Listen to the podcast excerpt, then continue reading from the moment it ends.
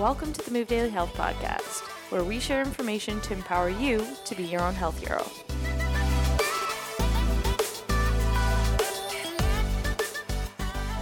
Ladies and gentlemen, welcome to episode 37 of the Move Daily Health Podcast. Today we have the whole team together as Freya and I introduce the latest addition to the Move Daily family, Roshan Chopra. Roche holds bachelor degrees in psychology and education, is a lifelong mover who grew up competing in gymnastics and trampoline, and subsequently spent four years working as a professional acrobat with Cirque du Soleil in Las Vegas. Throughout his years as an athlete, he became an accredited coach in both men's artistic gymnastics as well as men's and women's trampoline, which sharpened his eye for movement and started him on his career journey into coaching. In 2015, Roche entered the health and fitness industry full time as a personal trainer and educator here in Toronto. He went on to seize the opportunity to join Freya in becoming one of Canada's only two Animal Flow master instructors. Roche is an avid student, and as a member of the Move Daily team, he is dedicated to ongoing education to better serve his clients. From handstands to kettlebells and animal flow to weights, Roche's exploration of a wide range of movement disciplines helps him serve a broad spectrum of clients and to effectively coach them to higher levels of strength, mobility, and overall health. As a side note, we sincerely hope that everyone listening is safe at home, practicing physical distancing, and staying positive through these uncertain times. We're doing our best here at Move Daily to continue to take care of our clients and to put out helpful health information. Please follow us on social media if you don't already, and don't hesitate to reach out and start a conversation. Thanks for listening, and enjoy the next 55 minutes of getting to know Coach Roche. Roshan Chopra, how are you doing today, my friend? I'm doing pretty good, buddy. How uh, how are you guys? It's a crazy oh, crazy time.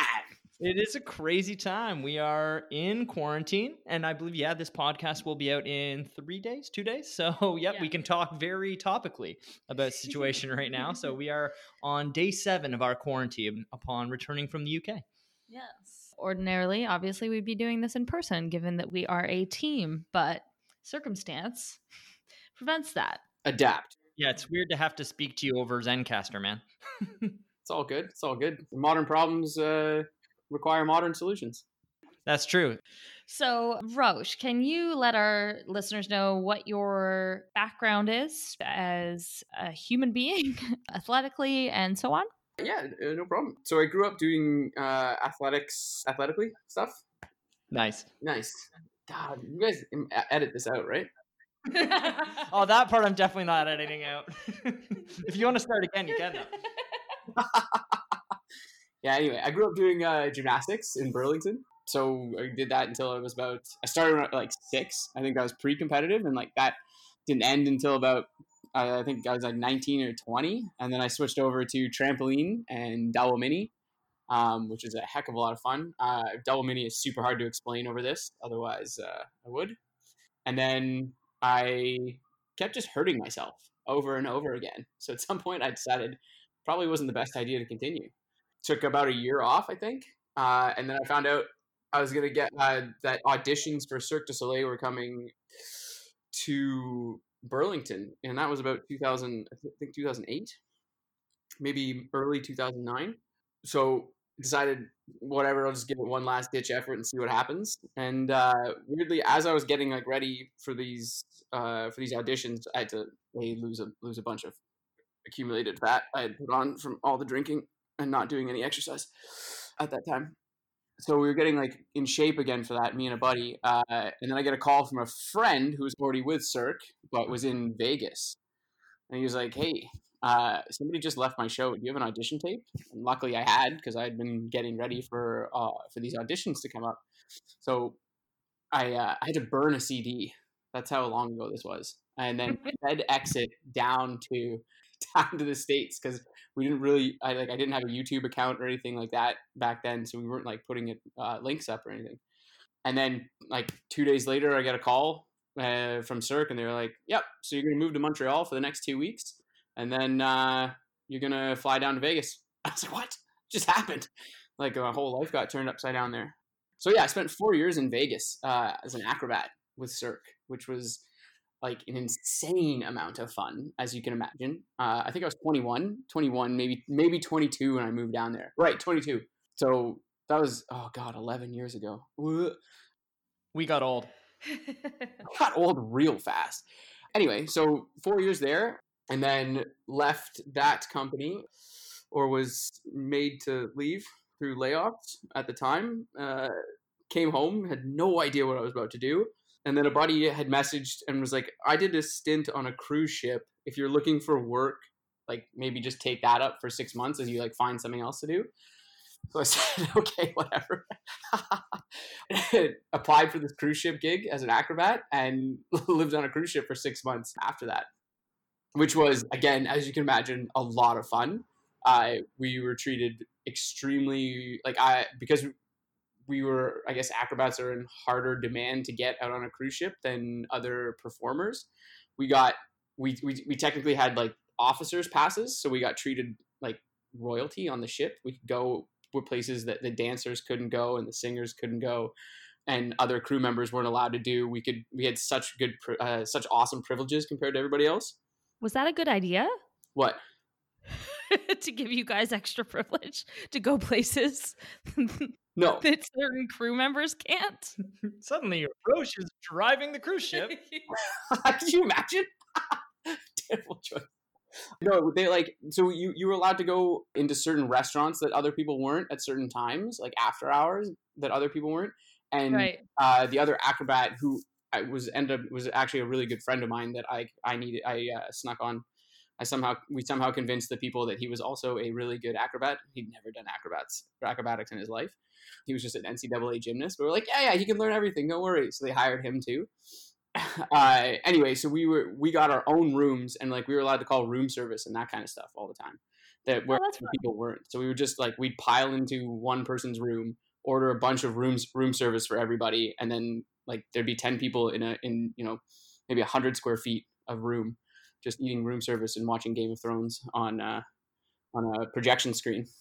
That would that would really be frowned upon right now really be frowned upon. Yeah, that many people in 100 square feet. Oh man! oh, how it's changed. Oh, so much. But on those cruise ships, like you always like you, we were super clean because like you can pass on um uh what uh what's like what's beaver fever? What's the real name for beaver fever?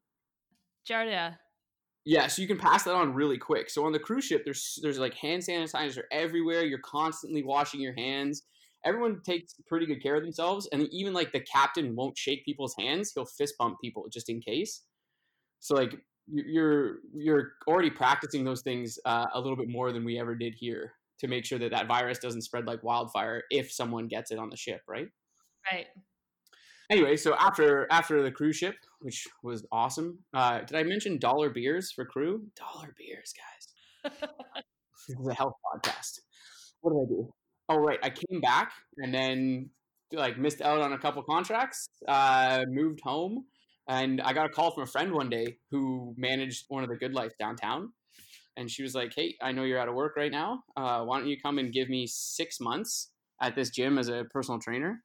Uh, and after that, you can do whatever you want. I just need your help for six months. So I'd gone to high school with this person. I'd grown up with her. She, we were pretty good friends. She had been out on a cruise ship uh, doing dance for a little while, so we like came from the same background. And she was she had been telling me how much she loved training and being in the fitness industry. So I said, "Okay, let's let's do it. Let's see what happens." So I moved to Toronto, started work as a trainer with GoodLife, and that was five years ago, which is I still can't believe time has flown that fast but yeah, so now I'm in my fifth year in the fitness industry, uh, and uh, just left GoodLife to come and work with you, lovely individuals. Yay! Yay! I swear we didn't poach you. Sorry, Shannon. Yeah, I swear we didn't poach you. No, no, no, no. That's that's not that's not poaching. I think that's just um, career evolution. Well, yeah. yeah, and we've both had our own experiences with that too. Yeah. So can you tell us a little bit more about what it was like to work for Cirque du Soleil? This is where you really edit me out, right? When I say something dumb. Be honest, man. Like, I mean, you you were living in Las Vegas. I'm sure that it was a pretty wild time. Yes. So you like Vegas has. First of all, I, I I love Vegas. Let's let's just put that out there right now. Vegas is the one of the coolest places in North America. It is it is somewhere that has something for everyone. It doesn't matter who you are, what you believe, what you like to do, what your hobbies are, it's there for you. And you can find your niche and your people there. It's so, so weird. You would never think that because mostly you go down there and you you're on the strip and you're just like you're watching mouth breathers walk do what I call the diabetes shuffle across the up and down the strip and trying not to like bump into anyone. They're like they're just like in such awe of what's going on. But as soon as you get off the strip, like there's pockets of people who are like uh, every from everywhere um, and that do everything. Like you can find your meditators, you could find your uh, drum circle hippies, you could find anyone and everyone. It's crazy. For me, uh, I basically retired when I got down there. I, me and a buddy and myself, like we just like went to the golf course four to five days a week.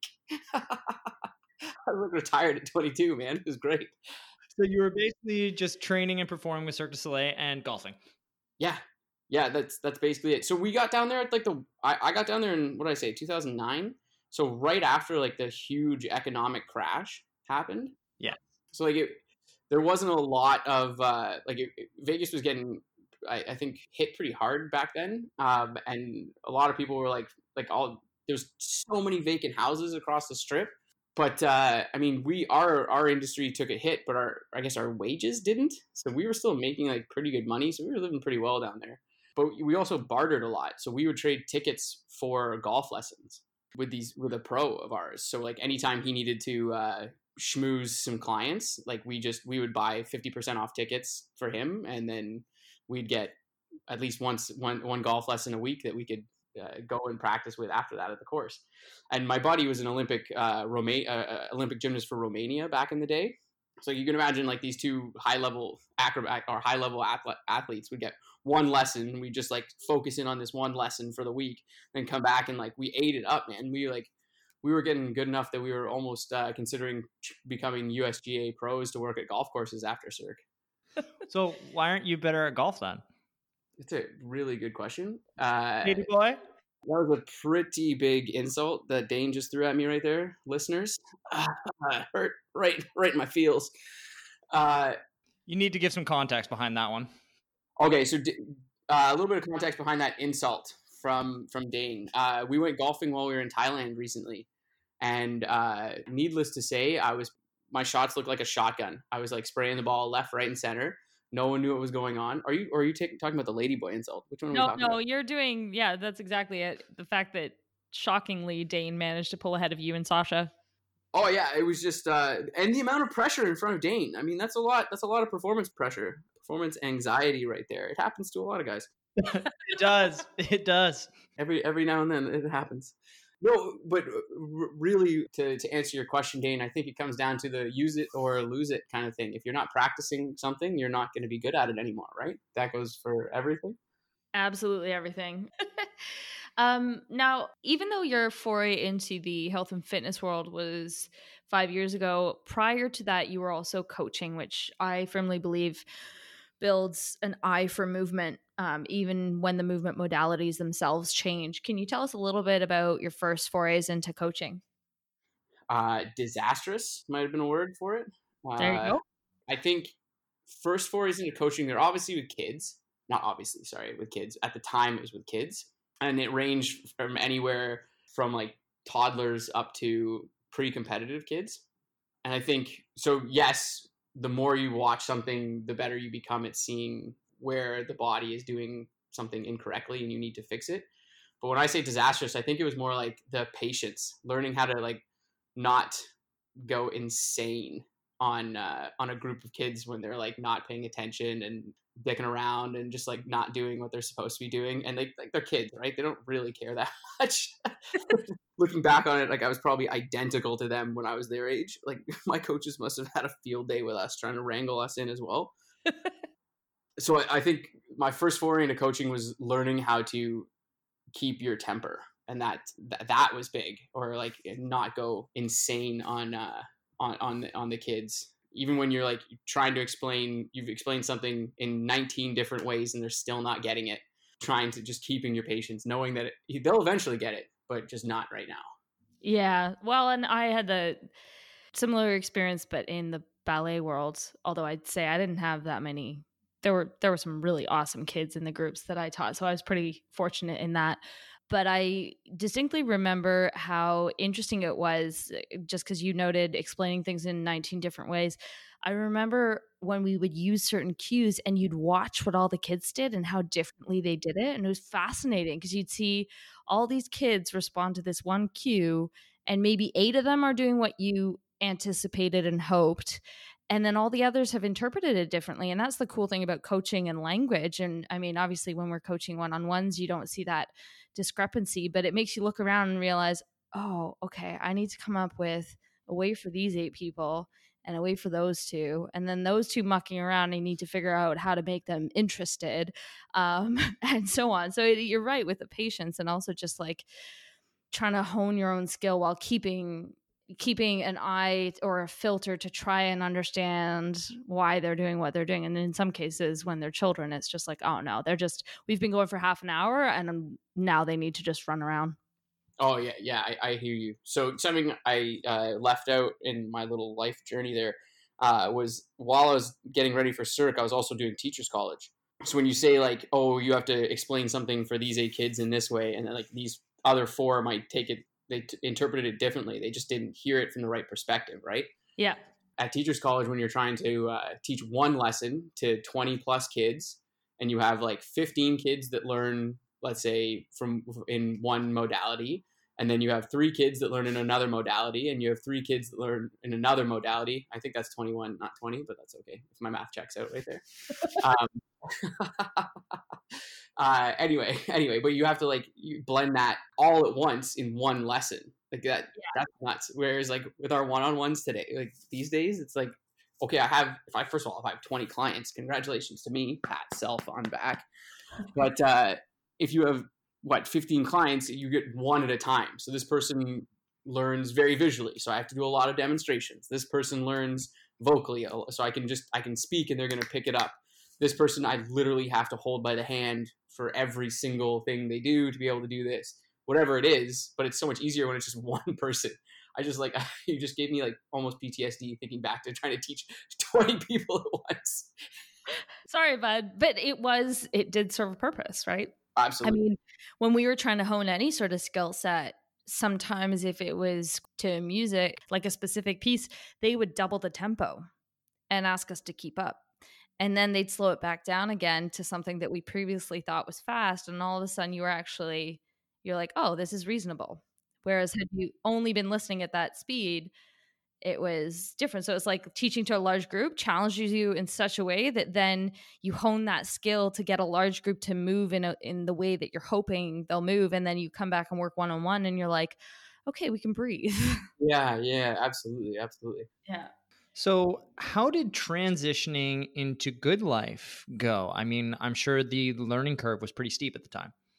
Oh man, I had no idea what I was doing just dive in head first. yeah, I, I had taken I had taken CanFit, I think. Yeah, it was CanFit, but I, I had taken it like six months before that or something, just as a as a fallback, just in case. But I, I didn't plan on I guess using it so soon.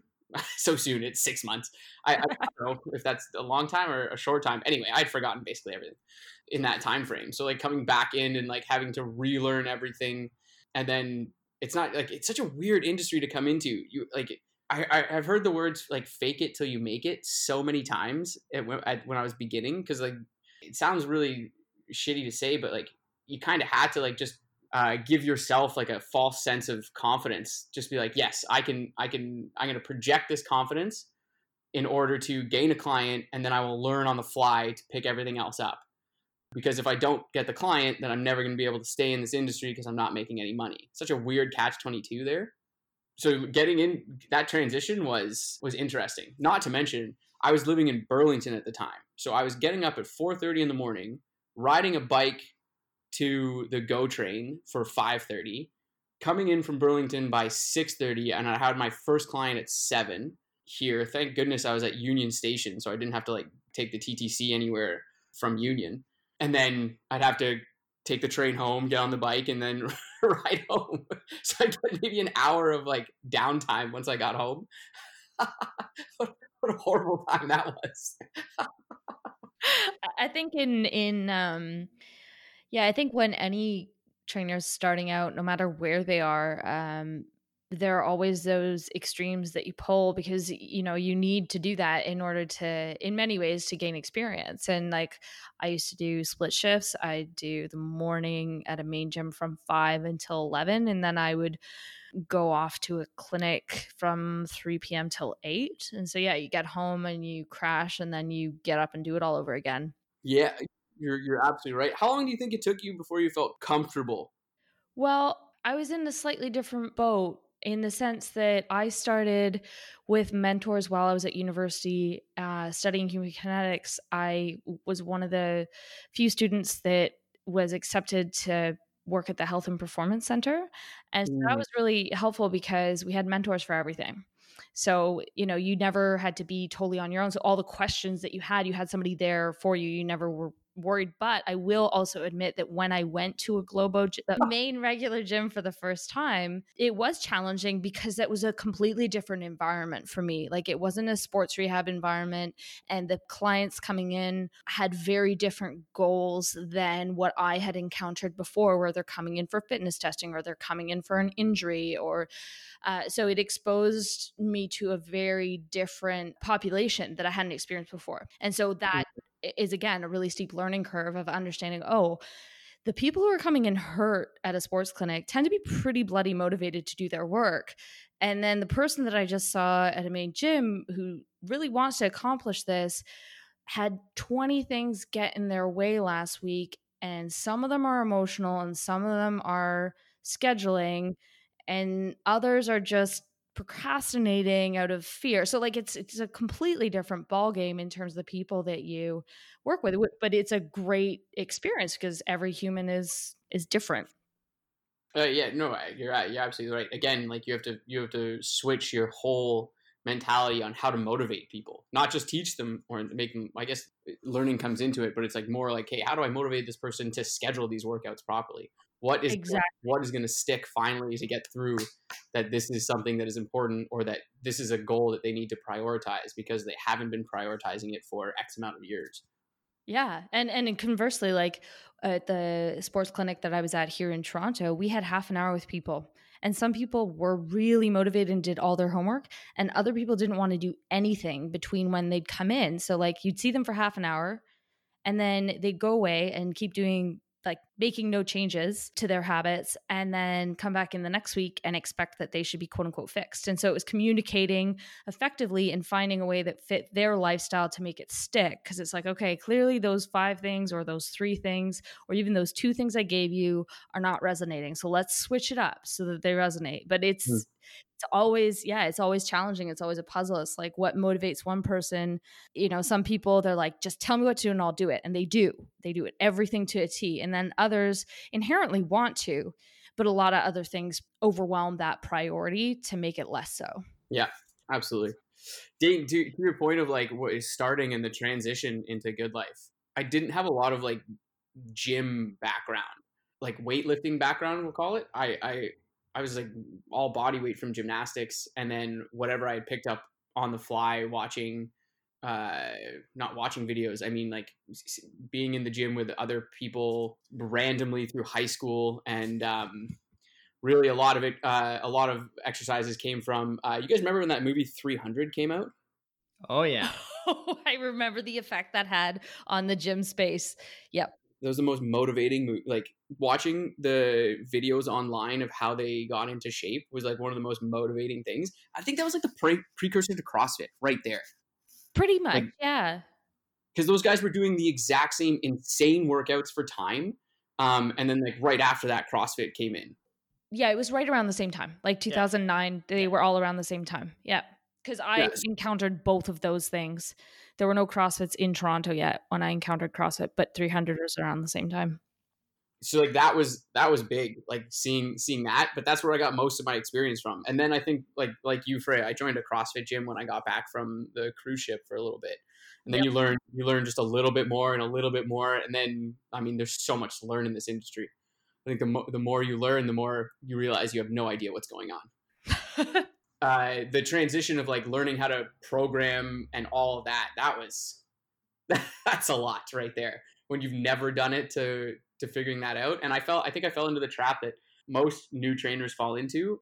well, at least I hope most, most other people do, so I'm not alone, is uh, where you, you're just programming way too hard for people, right? You're just like, you, you, you want to show them all the coolest, coolest exercises in the world. And you're like, oh, this one was awesome. This works, this, this, and this. But it's like, you know, seven levels above what these people are ready for uh, or coordinated enough to do. So it takes you a, about a year or two to really learn that you, less is more here, guys. Less is always more. Yeah. And and you know, coming from an athletic background too, you have a distorted perception of what people are capable of. Yeah. Like when I first entered the gym space, I was like, okay, so do I do this for 30 hours a week? Like my own workouts. I was like, I don't know, because that's what I trained before. So in my sport like discipline, so do I come here and do that? um, so yeah, understanding what somebody's capacity and being able to read that, and also then being able to translate it into programming, I think is a is a skill set that comes with time and practice. And it, yeah, I agree. I think a lot of new trainers over overdo it. And that's where we hear a lot of people say oh yeah i saw my trainer i could barely walk. And that's where all those myths of that equating a good training session come out. It's like you shouldn't actually feel crippled. You should have more energy. You should feel good. You should feel like you worked sure but mm-hmm. you should have the wherewithal to be able to move through your day and sit down on the toilet without collapsing the next day and the next day after. Yeah that crippling sensation is definitely one that I'm familiar with. And one of my first coaches put me into a position of of rhabdo. Yeah, oh, wow. is for the listeners like extreme muscle breakdown, uh, because they saw a, an athlete in a different domain, different discipline, and they're like, "Oh, you're a good mover. Cool. We're gonna do 150 reps of all of this stuff." And I was like, "Okay, well, coach said go, so I'm gonna go." Did it, and then couldn't move or eat comfortably or sit up for two weeks. Wow. Yeah. So that that that experience, the personal experience, made me realize, oh, I don't want to be that coach for other people. Mm-hmm. Yeah. So so from a, a trainer who just kind of went to GoodLife because they had a friend who said, "Hey, come join me for six months." How did that six months turn into five years? Were there any peak moments in there that really trigger you to say, "Hey, I love this industry," or what was it about personal training that kept you going? Ooh, look at you with these hard hitting questions. Uh, I do, bro. I do. That's what I do. This is my 66th podcast. I know what's going on. What number of podcast is this? 37, I believe. Oh, man. Oh. Um, okay, so what motivated me to stay here? Uh, a, I am not behind a desk. I cannot sit still for the life of me. I am that kid that either needs to move around or falls asleep at the desk. Uh, I and to this day, that is still a thing my last year at GoodLife, I did uh, assistant fitness manager for like maybe six months um, while someone was on mat leave, and I would literally fall asleep at my desk at GoodLife while I was typing emails because I can't stand. I couldn't handle being at a desk looking at a screen for that long. And I would just like KO. Not being behind a desk was a pretty big motivation to continue in this industry, but also like I love coaching. Like it's it's always been something that just comes naturally and uh, I kind of enjoy, kind of operative word, love uh, to do. That's a good reason. yeah. On top of that, like I get to lift. I get to move around. I get to explore different ways to move every day. Like my my job is doing what I have done for my entire life. Like I grew up in a gym. I want uh, now I get to work at a gym. like it's it's pretty awesome. Count myself pretty lucky that I got to I fell into this the way I did and got to meet at the time I did too because I got to meet so many uh, other people that kept me in this industry like you two um, like Animal Flow crew like those guys you meet those kind of individuals and you can see what they've been able to accomplish in this industry and you're like well I want a piece of that because you guys look super happy uh, I love doing what you guys love doing so let's continue being happy for the rest of our lives. You know what I mean? well, we couldn't agree more because I mean, being able to coach movement and then watching the success of people acquire movement skills and life proficiency is pretty is pretty re- rewarding in and of itself. Mm-hmm. There's also like this like undercurrent of like competition in our industry, and coming from like a competitive background and being one of the most competitive humans on the planet like that is also a pretty big driver whether that's a good thing or a bad thing it's there and like i always like to be really good at the stuff and like be the best well i will uh, i will agree and this level of competition part of the reason we love you so much is that this has happened on multiple occasions where we tell you there's something available to learn. And unlike a lot of people who will take, you know, months or weeks or even years to get onto it, very next day you're like, yeah, so I ordered the thing or I signed up for this course. So that competitiveness is well channeled, I would say. You're not trying to like out alpha people, or maybe you are, but we can cut that out if you agree to that. It's only room for one alpha here at Roche, and it's Freya. You're so right about that. You're so Dane. Where would we be without her? Oh Guys, the answer you don't want to know. We'd be two two sad little Boy Scouts, just like not being able to build a fire out in the woods. Freya, we need gasoline. um but it's true like that that competitive spirit um especially the way that you express it we think is awesome because you know when we say hey this might be of interest you're like on it right away now in terms of client base like we know that for us we've over the years honed in on who we are what kind of person we're best for and we refer out when it's somebody that we know either needs a different skill set mm-hmm. like practitioner wise or somebody that would resonate a little bit better with a different personality and in terms of your experience what kind of clients do you love to work with Whew, uh, that's a good question because so there there has to be some motivation to we'll call it like be consistent for the clients that I enjoy working best with. People that uh, are using trainers only for the fact that they're paying for it and otherwise they would never come in set foot in a gym or they would never do any sort of form of exercise or movement unless they're paying for it probably aren't like i guess my favorite clients to work with although they might be amazing people as far as clientele goes, I find they're never going to be consistent enough to see any changes whatsoever, or the changes are so minimal that like I don't feel that I've like I've done the best I could. So in that yeah. sense, I feel unfulfilled. Absolutely, and you feel it's challenging for any professional, I think, in any industry when a client uh, um, isn't really willing to meet their end of the bargain, um, because you don't feel like you want them to keep paying for something they aren't really getting full value from because they're not holding up their side. Joey, right. actually, that you worked with, asked me that exact same question about 10 years ago. And my answer was anyone who's motivated. Yeah. Like that's that's what you need. Because otherwise you feel like a glorified babysitter. Or like or the most expensive babysitter. I'm just a like, very expensive babysitter with a lot of knowledge that is not being, being put to use. Yes. Ah, and this is why we work together. Correct. Uh, consistency, consistency. Uh, I just wanted to make a point about your what you said about the competitiveness. First of all, I really appreciate that. Second of all, I didn't. I don't think I ever noticed that, or like that's not my motivation behind doing those things as quickly as I done, I've done them. It was it's imposter syndrome that makes me do them as quick as possible. Because like there's always something I, I feel like I'm always behind in everything because I came into this industry at I think I was almost almost 30 whereas like people are coming in with different backgrounds uh, different degrees and everything like kin degrees things like that or they've been in this industry for so long. So i felt like I still feel that i'm always behind the eight ball in those things. So when you ask for those things you're like hey there's this thing that you should look at or read or a course you should take. A it's coming from someone or people with way more experience than me. B it's coming from someone who i think is like extremely intelligent and whose opinion I hold very highly. So I'm like, of course I want to take this. And see, it's like, well, shit, I got to get on this because there's out someone out there that's going to be learning this as well. And if I want to be as good as them or that next person, I need to be learning it on top of that. See, and their full circle is the competitiveness. Oh yeah, you're right. I knew you'd work your way there.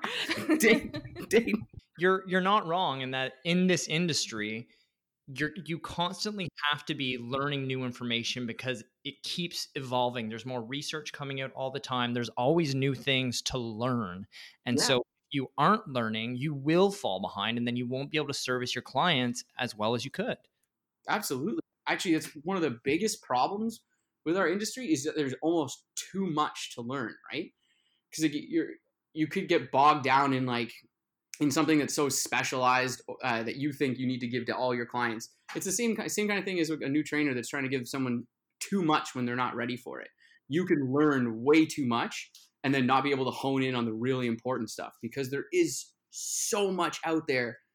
Absolutely agree. And that's why even when I've taught courses and had people ask, and I know this has happened to a lot of other educators, I'm not saying this is a me thing, but um, when they come up, they're like, oh my God, how do you know so much? Um, how do I go learn that? And it's it's like don't rush that process. You just can't. Like you you have to sink into the basics and then learn a bunch of stuff, practice it, and then go back to the basics again and revisit them with new information over and over and over. And even within like injuries that'll happen, you'll learn a whole new side of the body that you didn't think you could learn before or then all of a sudden you work with a new type of client and you're going to have to relearn again so you're absolutely right it, it can be overwhelming but the other side of it that i think creates even more over, overwhelm is when um, people are trying to put on a show so to speak and mm. you know, we have a lot of people um, that we know who got Uh, they call themselves out on this. They got caught into the trap of taking cert after cert after cert to say, oh, I I do all these things and list them on their CV and list them on their website, but they've spent five hours outside of the course working within each of 10 disciplines. You'd be way better off spending 50 on one of them, figuring out what pieces of that system serve your client base best and then moving on to the next thing and adding in layers. Um, oh, But I think that's hard, especially when we're new in the industry. We want to just like collect info, hoard info, find what sticks, throw spaghetti at a wall. And also figuring out your client base, I think always helps refine what education choices you make because like I don't need to go take certain courses because unless I'm personally interested in them, um, or I need to know what's out there in that specific domain if they have nothing to do with anybody who walks through um, our doors. You're, you're so you're you're so right. Like if you want to learn how to juggle kettlebells, that's a worthwhile pursuit if that's what you want to do. But who are you going to use that with? like exactly. Yeah specialized training is is interesting because it can be a lot of fun and if you know that you're doing it just for you then that's gr- awesome and i i mean i think every person in fitness needs to take courses that are just pure indulgences i think it's important to have fun and to just explore for your purposes but mm. um, when it comes to just collecting certs to list them on a site but really the only tools that are actively being used are you know 20 years old and you still believe that knees shouldn't go past your toes then there are some basics that need to be revisited Absolutely. Um, can I ask you guys a question? Who programs for you? Do you guys program for yourselves, or do you find someone to program for you? Yeah. So I, I well, so when Frey and I met, I always programmed for myself. So especially when I was competing in strongman, I would always do my own programming with some input from uh, friends who were in the strongman community as well. And then bros, bros, yeah, bros. And uh, then Freya started giving me her input, and then eventually I just completely put it in her hands to program for me. Mm-hmm. And mm-hmm. uh, right now, I I haven't been on a, a program like a really strict program for quite some time, just because of all of our travel and everything else that's going on. But uh, Freya does the majority of my programming. And I would love to say that someone else does my programming because I've tried that multiple times over the years. But ultimately, what I found because of the hypermobility, um, mm-hmm. I found people had a really hard time programming for me. And even I had a hard time programming for me because I couldn't follow all the set, you know, the set programming rules of linear progressions or even wave and uh, all of that. None of that really worked with the hypermobile system. And so I created my own sort of framework within which I found success because nobody likes to chug along with a program and then feel like they consistently fail every time they hit week three, no matter what week three looks like and mm-hmm. um, that coincides with a lot of flares with hypermobility and so once you figure out where your own system fluctuates and then i would set out overriding goals so like if i had a race it was really easy i'd work backwards from there and mix mm-hmm. together all of my disciplines but the more i mixed together disciplines the better off i did so like runners well the programs are often five days a week sometimes six or seven depending on the distance and i did really well with one and mm-hmm. then a race because my races in the summer were often every uh, weekend or every other weekend and that was it and outside of that i was like lifting and swimming and doing all these other things that were concurrent but i i basically program for myself in a very conjugate model of multiple disciplines. So I joke that I'm a really good generalist, but I'm okay at racing endurance. And, That's good. Yeah. And when I started programming with looser end caps and with general goals I was going for, then I was able to listen to how I was every single day. And I, you know, the trend was always upwards. But when I f- set to follow like a very strict, like, we're doing five, three, one, that was like 12 years ago, but still, um, or following a set Olympic program, whatever discipline I followed, if I followed the more traditional models, I failed injuries, um, flares, whatever it was, subluxations was the most common thing. But as soon as I started blending things in my own patterns, I found I was far more successful. And and that's the only reason I started doing it myself is because nothing much existed out there that was successful for hypermobile people. And of course, I consulted a number of practitioners who worked with me along the way. So they helped me understand physiologically what was happening. And then I could take that and piece it together in in terms of I could translate that into what programming for my goals and purposes needed to look like. Mm, okay, oh, that's good. I, I I don't know. I don't know how you program for yourself, Dane. I understand why you would like shop it out, and Freya, I understand that you have to. I hate programming for myself. Like I absolutely despise it. I don't know why. I just never follow something that I've given myself. It's like I'll change workouts in on the fly, or like I'll have sat down and made something, and then I'll get to the gym, and all of a sudden I don't like what I programmed. So I always have to get it from someone else or another source, and then I can find like I can adhere to something. But I think a lot of us are like that, right? Like I used to hire people to program for me all the time. It wasn't that I wasn't capable as a strength mm-hmm. coach, but I would hire people because it, we are successful often as humans. We're very successful when we know that we've had input from someone else. And as an athlete, it's almost like you're trying, you're not trying to please someone else, but you respect a coach's opinion enough to do everything they told you to do, even if you don't like it. Does that make sense? Yeah. So I I get that and I know a lot of coaches that I mean we've worked with a lot of coaches to give them programs just because they're in the same boat. They're like, "No, I don't want to do it myself. Can you guys just give me a framework?" And I'll yeah. ad lib a few things and add in things I enjoy, but I will definitely do the framework that you set out. So I don't think you're alone. And I'd be curious to see what our clients think of this or what our listeners think of this in terms of whether they're more compliant with something they've set out for themselves or they're more compliant with something that anybody else has set out for themselves mm-hmm. or for them. Sorry. Yeah. And in my case, it was when I started lifting when I was about 20. I mean, I ran all the different programs under the sun over the years, you know, starting with, you know, Westside for Skinny Bastards and then 531, 5 by 5 just all these different programs. Then I would have, again, the bros would make me programs with some of these other ones kind of mixed in. And then I started kind of dabbling into it myself.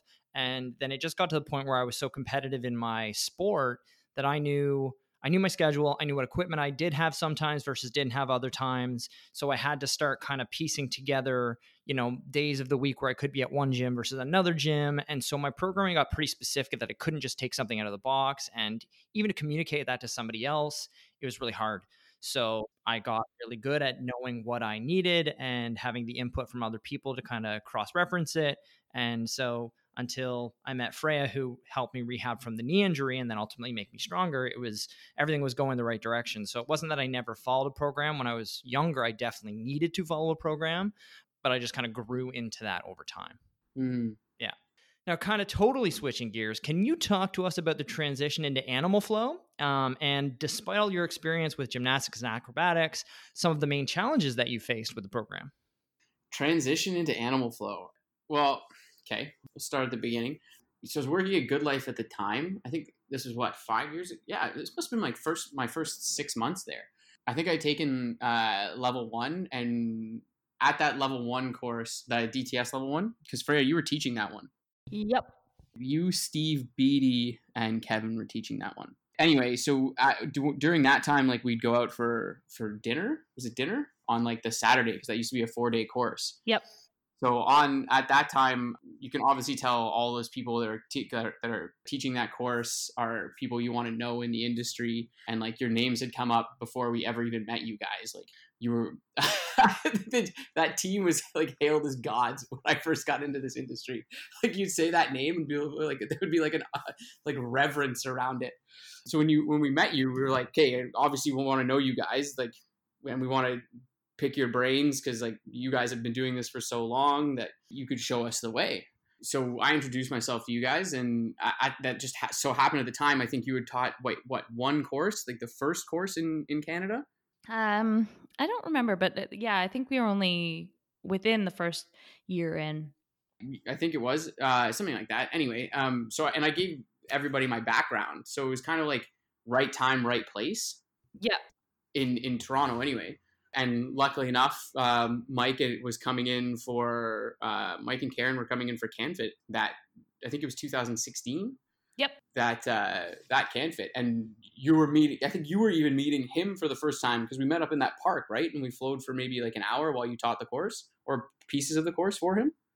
Yeah, I'm trying to remember if I'd met Mike before that. I don't. Rem- I mean, I had via video because we did training sessions for teaching through video. Mm. Yeah, I, I think. That, did, you, did you see me go? Mm? That's something I picked up from him, and I can't stop now. We're not cutting that out. We're gonna send it to Mike. Especially with spending so much time with those guys in Thailand, like and listening Yeah. to him, him with his. Hmm. Now I've got now. Now I'm now I'm doing it. Like every time I do it, I'm like, ah, there it is. Uh, He's So in all of our brains and hearts. Yeah. So anyway, like it, when we were out in that, in that park, like uh, it's you and me, so we were like we're chill at AF. Uh, and then he enjoyed. He he didn't hate me, so it was a good time, I guess, to have uh, kind of groom another person, another instructor. So from there, it was just like, okay, come and shadow Freya on courses for a bit. Uh, and luckily enough, uh, they allowed me to come on as a as an MI. Uh, that's master instructor just in case anyone was wondering. And then from there, it's just been like, I don't know, you just keep getting deeper and deeper into it. As far as the transition goes, though, Dane, I, I did not forget that second part of your question. It was a, I wouldn't say difficult, but challenging experience because in with gymnastics, like when you hold yourself up, there are, there are certain ways to do it, but as long as you kind of get the job done, you get the job done. You know what I mean? Whereas like with animal flow, there's so much specificity to it. Like there, you you corkscrew the hands into the ground.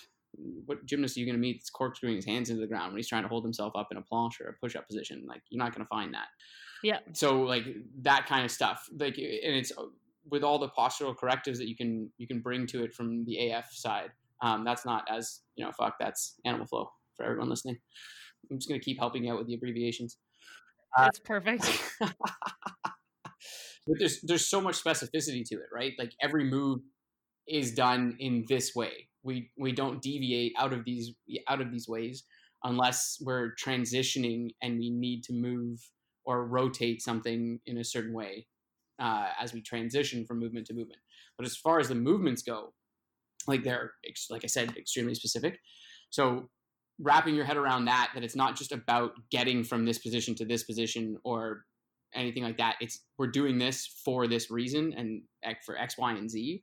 Uh, that was challenging to have to take steps backwards in order to learn that to be able to move forward. So challenging and humbling, I think, are the words I would choose to describe the first my first encounter with the actual program and trying the program on my own.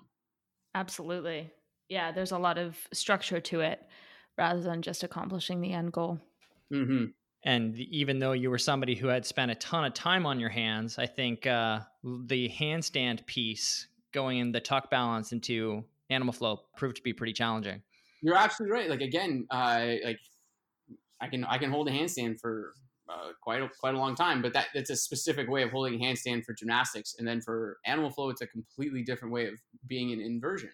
You're keeping your knees and hips in a in a different position, and that like that messed with my head for a little bit. It's actually much more challenging to hold it the way we do in a- AF than it is just to hold a handstand period because of where the weight is and where your where your knees are in the inversion. Yeah. Man, you you must be a pretty good handstand coach by now, huh? Nice. See what I did there? I see what you did there. Shit plug. Dane is shameless.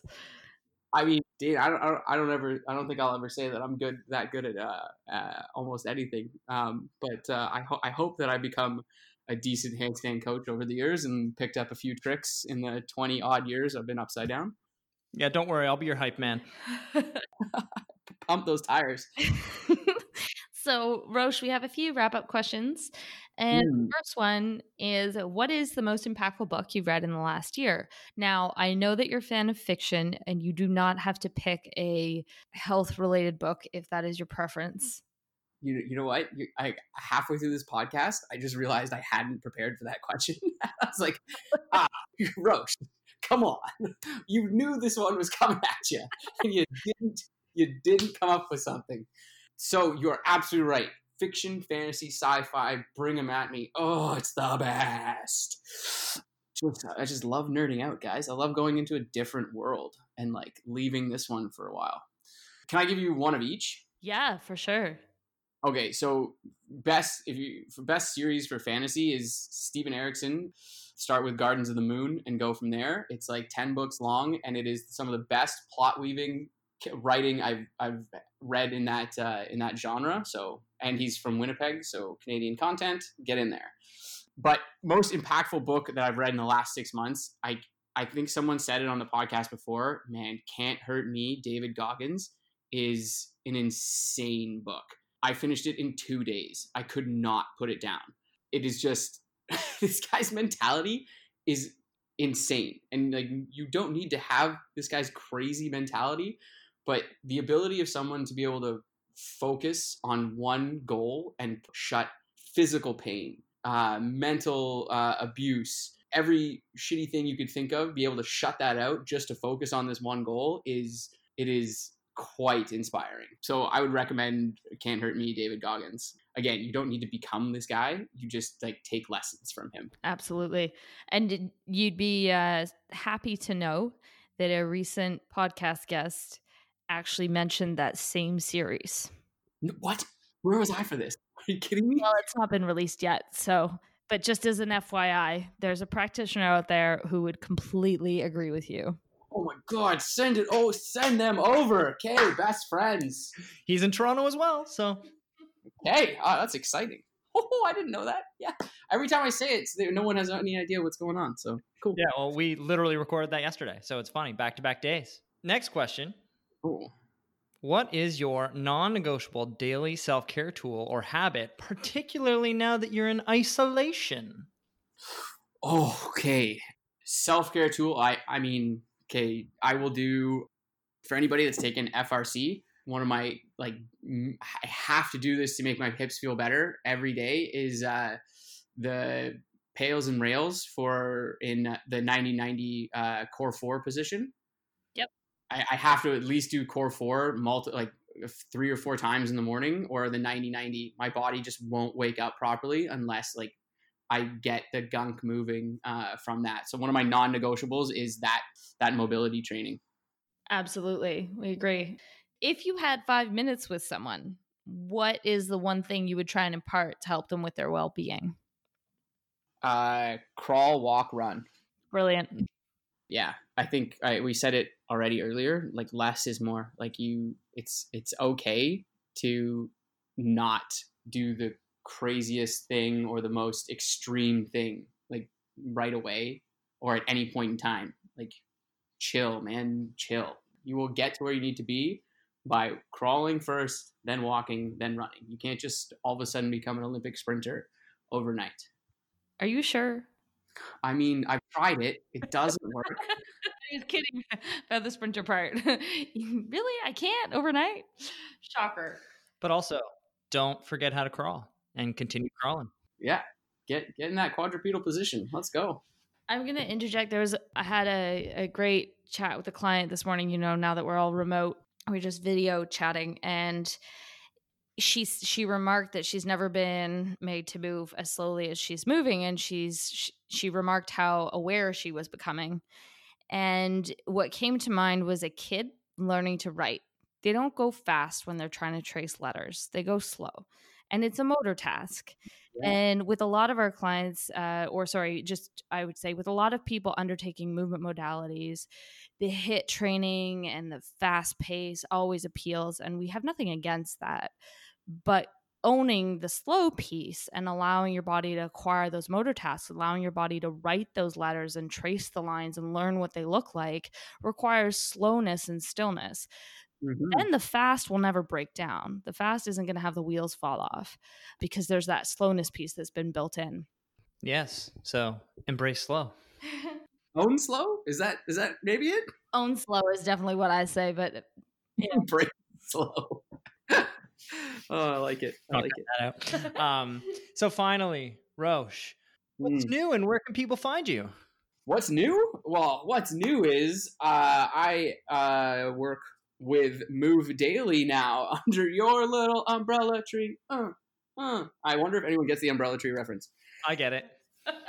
Good, good. Gloria, Iggy, and the other guy. Oh, Gloria. oh God.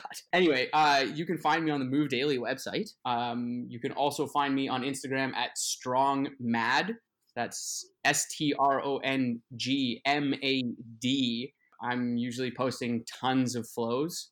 That's how I use that in my practice. I love. I think escapism is a thing for me, whether it's books or flow. It uh, it needs to be there. That could be one of my non-negotiables. I, and I don't think that I think that's all. That's the yeah. I don't have a Twitter account. That's okay. What we've learned from our brief, brief time on Twitter is that there are a lot of angry people out there. yeah, I can imagine. Yeah, Twitter is arguing is what I've what I've learned. It's really not a cool place. Yeah. In any case, my friend, well, it was great to chat with you. It's unfortunate that uh, despite being in the same city, we couldn't do this in person, but we are doing our social duty to stay away from one another for however long we need to so that we can get back to flowing together in the park and living life. Oh man, I, I appreciate you guys taking the time to isolate to make sure that this doesn't go as go longer than it needs to. Yeah, you as well, my friend. Yeah and it's ironic that we all got an amber alert or an emergency no sorry not amber alert. It's ironic that we all got an emergency alert as we started this podcast reminding all people who've traveled to quarantine. Uh, we are. Thank you for having me on. I appreciate that. Um, i was like i was super nervous coming on here. I'd never been interviewed before. Well i think you did a great job. Yeah. Well, that. Let's let's see what you can leave in there. Yeah exactly. We'll see we'll see how much i cut out of this puppy. Almost nothing all right, buddy. Well, thank you so much for joining us on the Move Daily Health Podcast, and we will catch everyone next time. We hope you enjoyed our conversation. To hear more, head on over to Stitcher or iTunes and subscribe to the Move Daily Health Podcast. And don't hesitate to leave us a review. Thanks for listening.